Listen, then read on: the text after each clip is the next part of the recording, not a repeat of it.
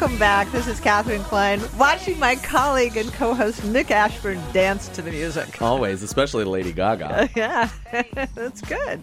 It's good. So we are good. I, and, you know, it's totally relevant. We, we love it when Dion, you know, he's got the theme music going, poker He face. always gives me some hot jams. Yeah, yeah, yeah. But you know, like this is this is totally relevant for our next guest, uh, Jan Jones Blackhurst, EVP of External Affairs and Corporate Responsibility for Caesars Entertainment Corporation. The uh, you know the the folks who run the gambling uh, in many places around the world. She, uh, she's based in Las Vegas, where she was a two-term mayor of the city of Las Vegas.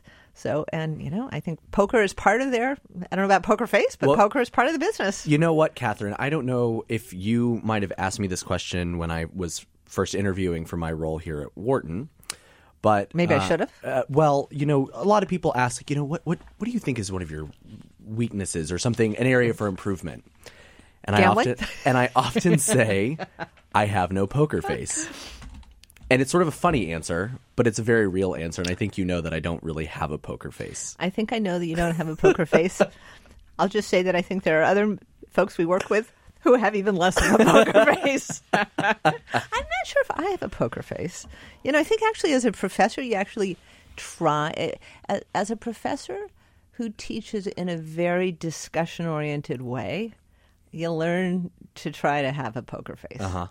You know, because you want to encourage open ideas and open wanna- discussion, yeah. and you can't really be like, "Oh, you said that." yeah, yeah. And I will also say that you know there there's some gender elements to it, right? Mm. You know, I can I can think of a recent moment where a student speaking is like, "You haven't really read the readings, have you?" You know, I didn't say that, but I thought it. Yeah. Like, okay, that's a really interesting point. You didn't read readings three, four, and five, and it shows. Um, So I had a poker face at that moment, and a, and a poker voice because I didn't say that. All right, enough of all that. We are very excited to uh, welcome Jan Jones Blackhurst, uh, EVP of External Affairs and Corporate Responsibility for Caesars Entertainment Corporation. Welcome to the program, Jan. Delighted to be here. Great to great to have you. with us. Thanks for putting up with our banter there. yeah, yeah. In the hospitality industry and in politics, you have to have a poker face. I, I'm sure that is No true. doubt, I'm no sure doubt. that is true. You know, customer service is not my strong I'm, I'm not sure. Our, I'm not sure our president has a poker face, but we won't go there for now. uh, so, Jen, tell us about your role. Uh, you know, I have to say that I, it is not a you know immediately obvious when I think. Uh, you know, Caesar's Entertainment, uh, uh, the you know that used to be Harrah's. Um, this is not, I you know, gambling industry. Uh, I'm not. I don't. I don't know what corporate responsibility looks like and is all about in this industry. So, um, you know, help me and our listeners understand the scope of your work. You know, I, I think that, you know, to many people, you know, the casino industry is counterintuitive that it is such a leader in corporate social responsibility. But for the last 15 years, we have really been at the forefront of really leading corporate policies, policies that engage our employee base, policies that engage our customers, policies that use our corporate voice to advance initiatives. We were one, and I'll use an example, one of the first large corporations to support domestic partner benefits in our legislature. We took a very active role in marriage equality. Um, it, when you look at sustainability and some of the others, we were one of the first to advance low carbon theme throughout energy and water use square footage in our space to be some of the leaders. Um, energy conservation, greenhouse gas emissions, water consumption, waste diversions. You know, so it's um, all of our new development are built to LEED standards. So it's it's unexpected, but it's something that we really pride ourselves on. Our employees last year gave back over it was almost 560,000 hours of volunteer service to different organizations. So it, it's been a very gratifying role for me because when you're in politics, you're you know you're very focused on trying to give back to your communities, and this is has allowed me to engage a 70,000 workforce in doing very much the same. Jan, this is this is Nick Ashburn. I was um, actually going to go back to a little bit of your you know your political background, being a two term mayor of, of the city of Las Vegas. Um, so you, my, I, I, wonder if my grandfather, who is who is now passed, but I wonder if he voted for you. Um, I, I, would have to ask him. Uh, but um, you just mentioned, you know, there there are some transferable skills there. So, what are some of the things that you might have done in, as mayor that really set you up to be able to support, you know, employee engagement and and the sort of uh, corporate responsibility efforts that you've been doing um, on the corporate side? You know. It, it, it's interesting because when I ran for mayor, I came out of business and I ran on this platform you know that I would run government like a business, and then when I was in office, you realize very quickly that government is nothing like a business. That sounds awfully familiar, doesn't it? but don't put me there. um, you know, it doesn't think, act, or respond, and and I think the two most important things I learned from government to take to business is the first is that you have to build consensus. You mm-hmm. can't just go out and order things. You have to engage people. You have to, you know, speak to your your constituency and have them believe in your initiatives. And that's really worked in corporate America because I can go out with our workforce, find out what they care about, what makes them feel passionate, and then build programs that do social good around initiatives they care about.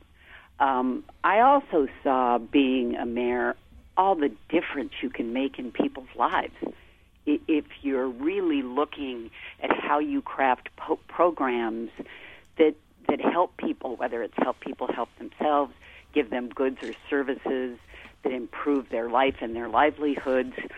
And so, when we looked at our corporate social responsibility, one of our main focus was senior programs. And and the reason we looked at that is, you know, baby boomers were a lot of our customers, so we had an older population. And in many cases, and I saw this in government and in social programs, people, seniors are sort of a forgotten group. Mm. And so we put, we just gave our 60th van to Meals on Wheels. We funded one of the last studies done in, in the United States on the incidence of senior hunger in aging populations. We did a PSA for PBS on caring for your parents. Uh, we were one of the largest funders of Alzheimer's and Alzheimer's disease. Second Wind Dreams, which gives seniors an opportunity to experience again something that mattered in their life. You know, so we've really been able to, and and this these are issues that our employees care about. So it allows them to be the volunteers around these initiatives. And so, Jan, you know, talking from what were the transferable skills from government to the corporate sector, or you know, from the corporate sector to government, government to the corporate sector, but you know, a lot of people that we come across certainly still believe helping people is certainly the role of the public sector, the government, or civil society, nonprofit philanthropy.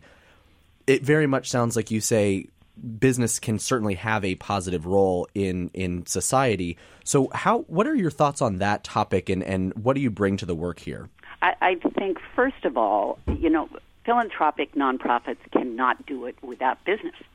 We're the major funders. We're the people who can give the major grants, and quite frankly, should give major grants. I mean, over the last decade, we've given over seventy million dollars to charitable initiatives and organizations.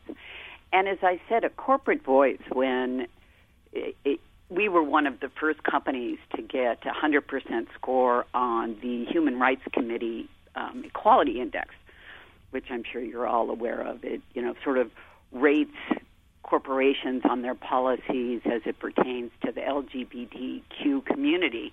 We were one of the first to get a 100% score, and then fascinatingly, once we had a 100% score, all the other corporations, both in our industry and in the Nevada larger business community, rush to get a 100% score too.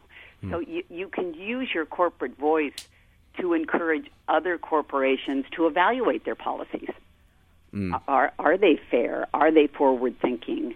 Are they really caring for your workforce? And, and so I think business plays a very important role. And I was listening to your um, former guest, and I really do believe, and, and we're beginning to compile the data and the metrics now, that being a good corporate citizen comes back to you in many ways. I think it engages your workforce.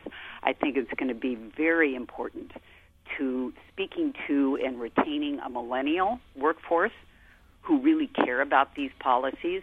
I think we're finding more and more that customers, if you tell them what you're doing, that they care as well. Um, in, in fact, with our 2015, our baseline, 67% of our citizenship scores in weekly guest surveys showed that they, they're aware of what we do and they care about what we do. Hmm.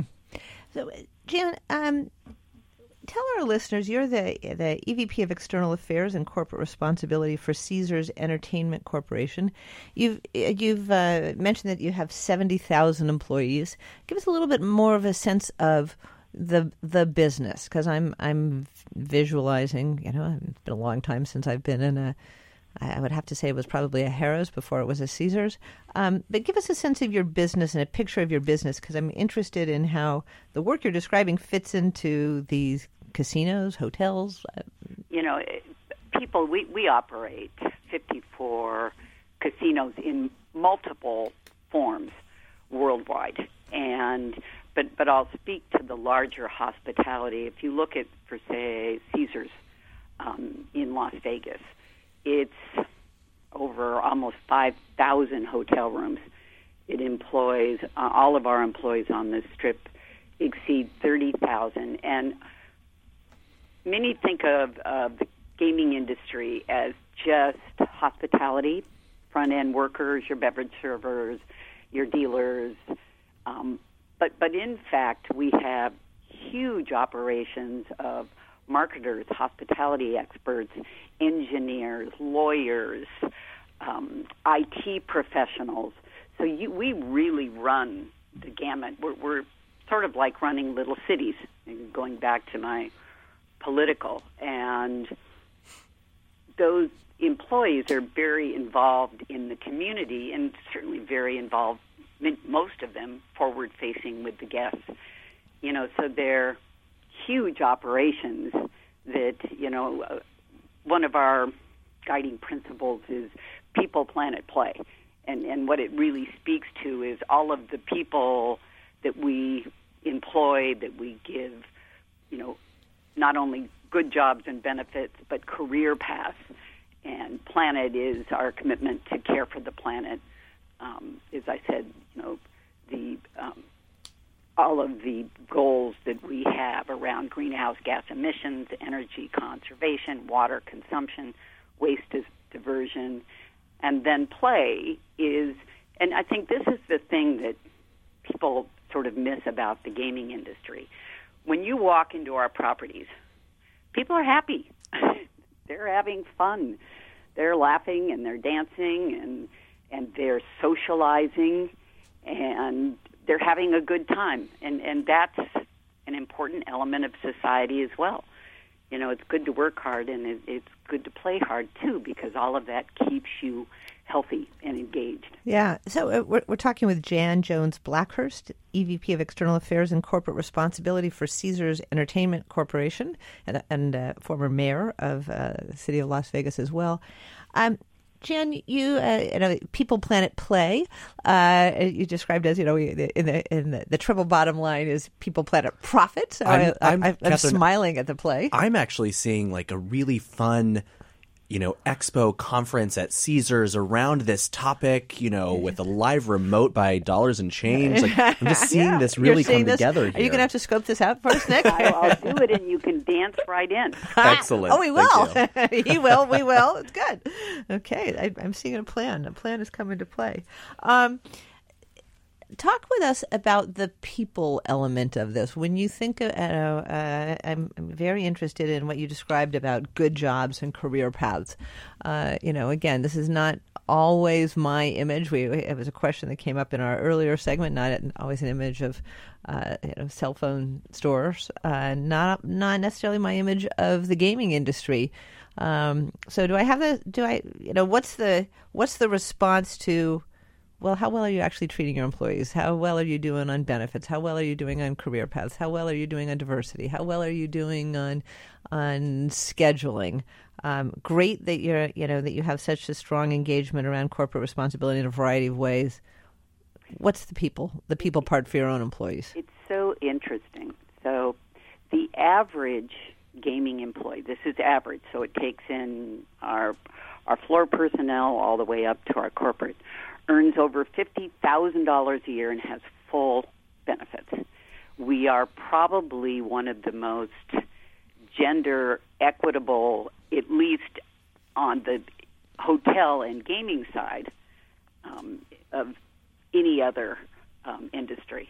We are working on it at corporate. We have a, a um, CEO who is a big supporter of gender equality in the workplace, and we're reevaluating all of our family leave programs, you know, all of our goals on pay equity, representation.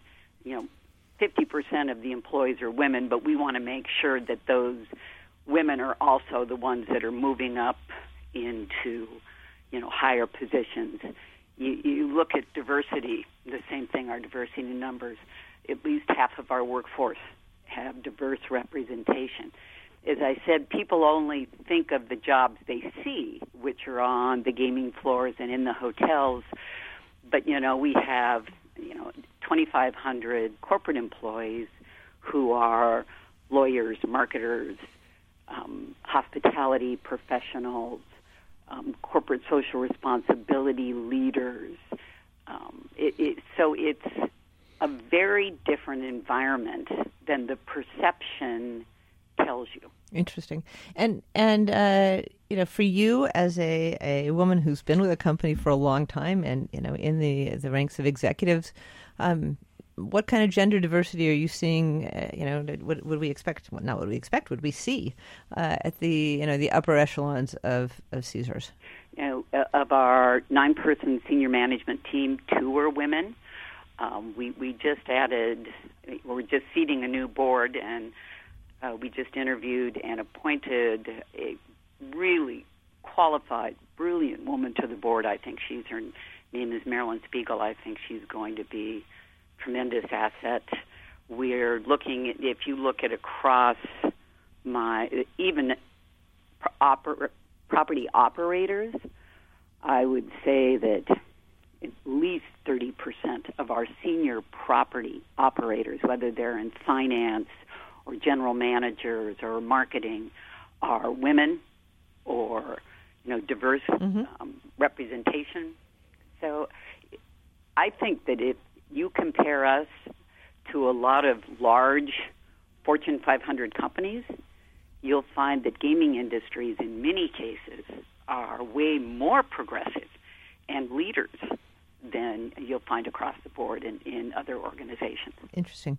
Uh, and so let's talk about one other aspect of the, the gaming industry. Uh, I, I have seen, you know, on on your um, on your website and in conversation, I think you, you've talked about. I think the term was responsible gaming. Certainly, we've talked to other folks on the show. I, I think they were from Anheuser Busch. Talked about you know, they've done a lot of work on responsible drinking.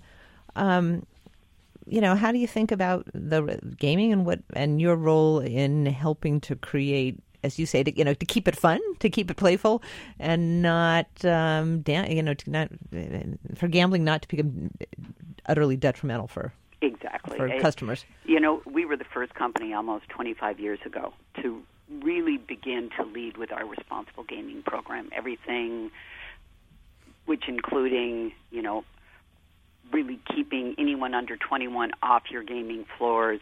We train all of our employees on understanding what disordered gaming is. We have responsible gaming ambassadors who are on the floor, and if a customer needs help or is asking for help, they can sit down with them. They can tell them who to call, where to go to get help.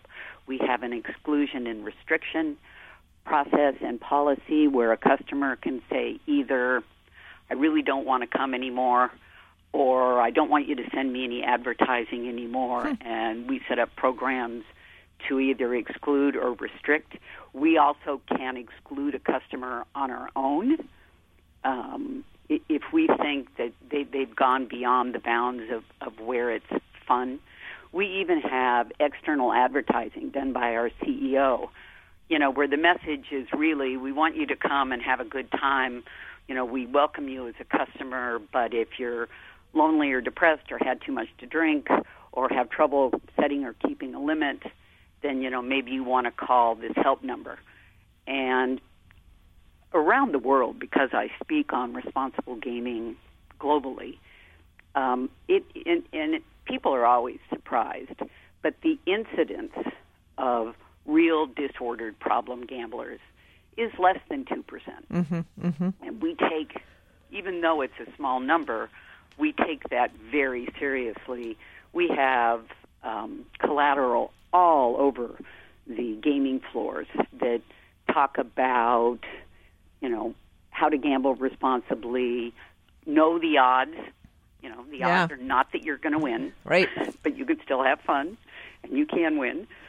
And you know, keeping your children safe you know, a Jan, number. Jan, I want to I want to jump in for a moment here because I, I, time is flying by. And your quick last question, you know, in a, in a, sentence or two, what's your advice to um, to folks who are looking at the current environment and saying, "Wow, you know, we really need to bring government and business. We need to to work across sectors." What's your advice for folks who are saying, "How do we build? You know, we need advice. We need help building these cross sector collaborations." Really, in a minute or less. Have a strategy have direction from the top, engage your senior, senior management, drive it through the organization, make it authentic, and set definitive goals that you monitor to that you're actually achieving. Great. Thanks so much for being with us, Jan Jones Blackhurst, EVP of External Affairs and Corporate Responsibility for Caesars Entertainment Corporation. We're going to take a break, and when we come back, We'll be talking with Leslie Johnston, Executive Director of C&A Foundation. This is Dollars and Change on Business Radio, powered by the Wharton School.